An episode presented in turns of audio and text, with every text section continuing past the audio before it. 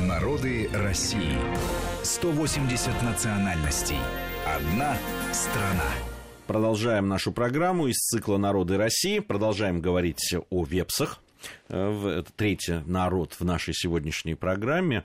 А, Все-таки вот по поводу расселения. Это а, Ладожское Онежское озеро, это вот в этих местах. Да, когда-то их, заселение, их расселение было шире, оно было между вообще Ладожским и Онежским озерами практически плотное. Это отмечали и путешественники. Вообще вепсы в старых хрониках уже выделяются. Вот э, Ижору мы упоминали, что Ижору Папа Римский вспоминал а, в XII веке. А вепсов а, вспоминали и знали готский историк Иордан, знаменитые арабский путешественник Ибн Фадлан упоминает о вепсах. А, это народ такой достаточно ну, мощный в этот период времени, в высокое средневековье, его было много численность. А в настоящий момент ну, выделяет три этнографические группы, по, конечно, скорее по географическому признаку, чем по бытовому, потому что уже у такого небольшого народа бытовых различий, конечно, очень мало.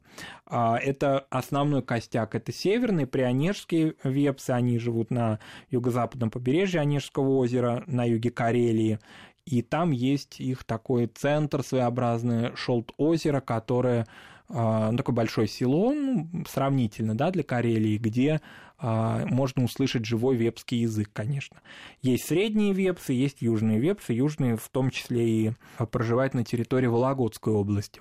Нельзя сказать, собственно говоря, как они туда пришли, как вот происходил их этногенез, это достоверно нельзя отметить, но а, судьба их тесно была связана с судьбой карелов – а, и вообще со всей историей Карелии, как вот Карелия развивалась а, в течение того же 20 века.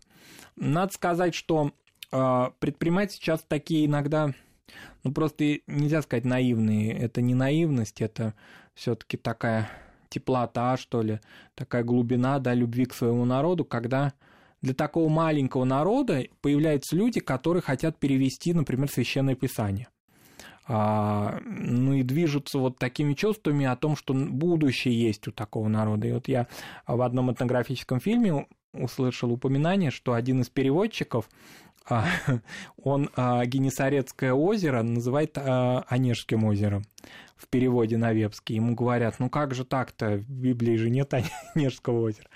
А, ну пусть будет оно, потому что моим прихожанам или моим читателям а, вернее, читателю моего перевода будет это понятней.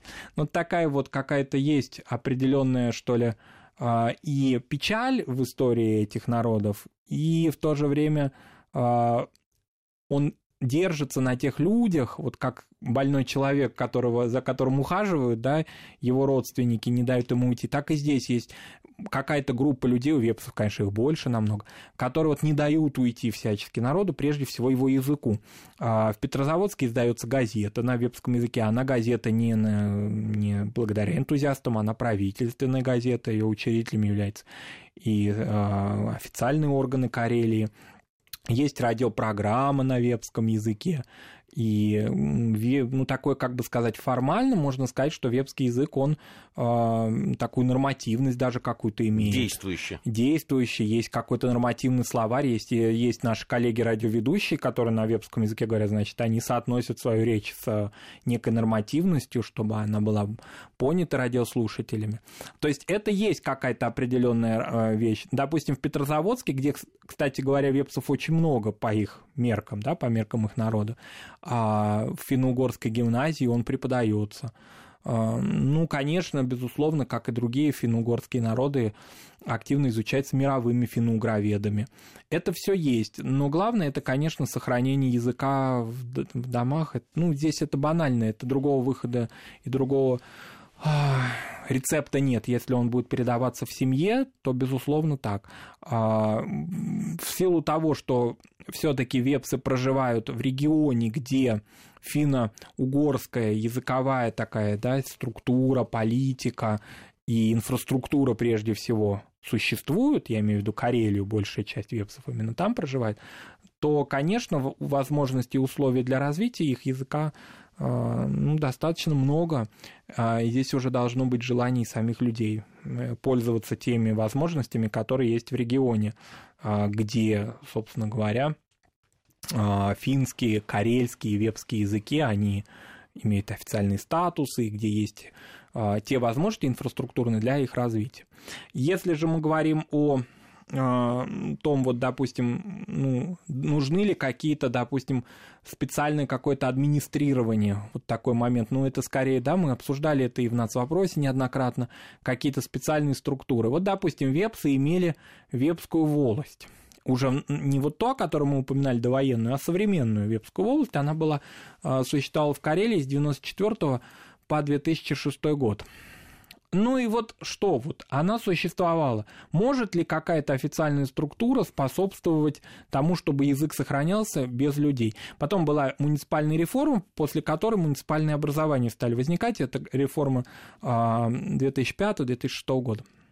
Она была упразднена, и э, сейчас вепсы расселены а, по муниципальному признаку. Ну, за этот период времени был ли какой-то такой вот подъем языковой? Был подъем скорее фольклорный. Конечно, появились книги, там исследователей очень много. Иногда кажется, что этнографов больше, чем носителей языка. Так часто бывает с малыми народами. А, поэтому никакие инфраструктурные проекты никогда не заменят семейного быта, и родственных отношений и живого языка бытового, прежде всего повседневного языка. Если народ по тем или иным причинам ну, не создал какую-то литературу, не успел создать, когда еще да, литература могла быть создана, допустим, в XIX веке, а, то бытовой язык — единственная возможность его сохранения. На самом деле вепсы создавали литературу, у вепсов есть и писатели, и прозаики есть. Я, я отметил, это что а, ну, для такого, прямо скажем, немногочисленного народа. Вот есть э, э, да, такие почитаемые святые, там Александр Свирский, э, православный святой, почитаемый да. великий преподобного, игумен, и Иоанн Ешезерский, тоже православный святой. В общем, для небольшого народа, я так полагаю, что все-таки вера играла серьезную роль в жизни народа. Да, нам иногда так кажется, что северо-запад традиционно был таким ну, уже там в 18-19 веке, а, абсолютной зоной такого мира и покоя и отсутствия какой-либо полемики религиозной, в отличие, скажем, там, от Поволжья или от Юга России. На самом деле это не так, а, это зона пограничья другого, там не православно-мусульманского, не православно-католического, а православно-лютеранского.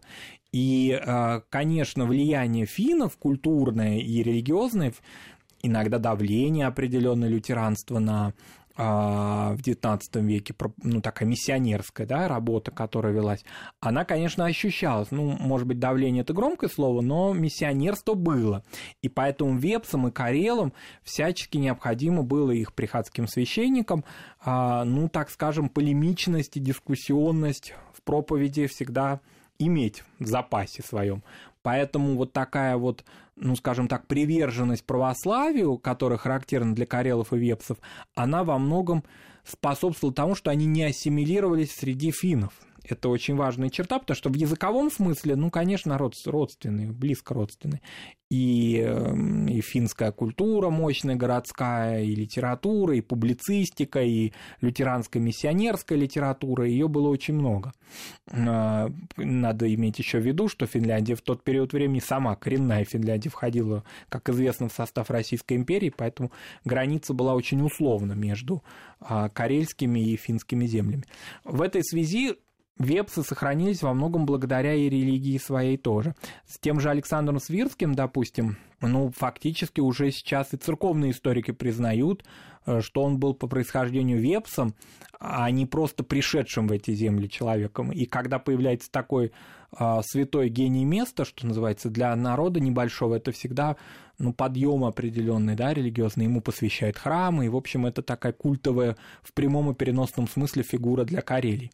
А если же говорить о традиционной религии, ну, поскольку вепсы не такие прям рыбаки уже, как вот Воти и Жора, а все-таки сочетание рыбной ловли и скорее озерной а, с традиционными занятиями этого края земледелием, допустим, то, конечно, важное значение имеет лес. вот как море у Води и Жоры больше, чем море, так и лес по-другому воспринимается. Лес живой, а, лес враждебный, лес добрый, а, лес вообще с лесом в диалоге мы находимся. А, например, когда человек приходил туда за ягодами, например, за клюквой, они очень много ее собирали, заболоченных уча... на заболоченных участках, то всегда несколько монеток кидали при входе в лес, но не медных. Такой был, была традиция. А, говорили что-то, приветствия какие-то давали. У леса есть жена, то есть у лесного духа. Лес вообще сам по себе вообще лес, конечно, но иногда он воплощается в старика такого, который выходит из лесной чащи, а иногда и даже можно увидеть его жену. Такие вебские предания, они всегда сохранялись. А, это какая-то живая атмосфера, потому что бывали ситуации, когда лес враждебен, и можно в нем заблудиться. Ну, это старая такая крестьянская да, а, идея, что можно вот в трех соснах потеряться, и совершенно прекрасно много лет зная это, эту опушку, но можно на этой там опушке или пустоши а, найти свою смерть, потому что лес не принял, лес в гневе. Вот это очень интересно, и все переплеталось с устойчивым, приходским, а, подлинным православием, которое у этих народов было, причем иногда они переводили на вебский язык. Вот мы сейчас говорим о священном писании, это нынешний опыт да, перевода, а были и молитвы, и а, различные ну, такие святоотеческие тексты, которые переводились на их язык. Поэтому скорее это все-таки была церковная жизнь, если говорить о национальной культуре. А, ну, вот такой разговор у нас а, получился сегодня. Напомню, говорили мы а, вот и о вепсах, и жорах в, в нашей программе. И о воде. На, на воде народы малочисленные. Но для нашей программы нет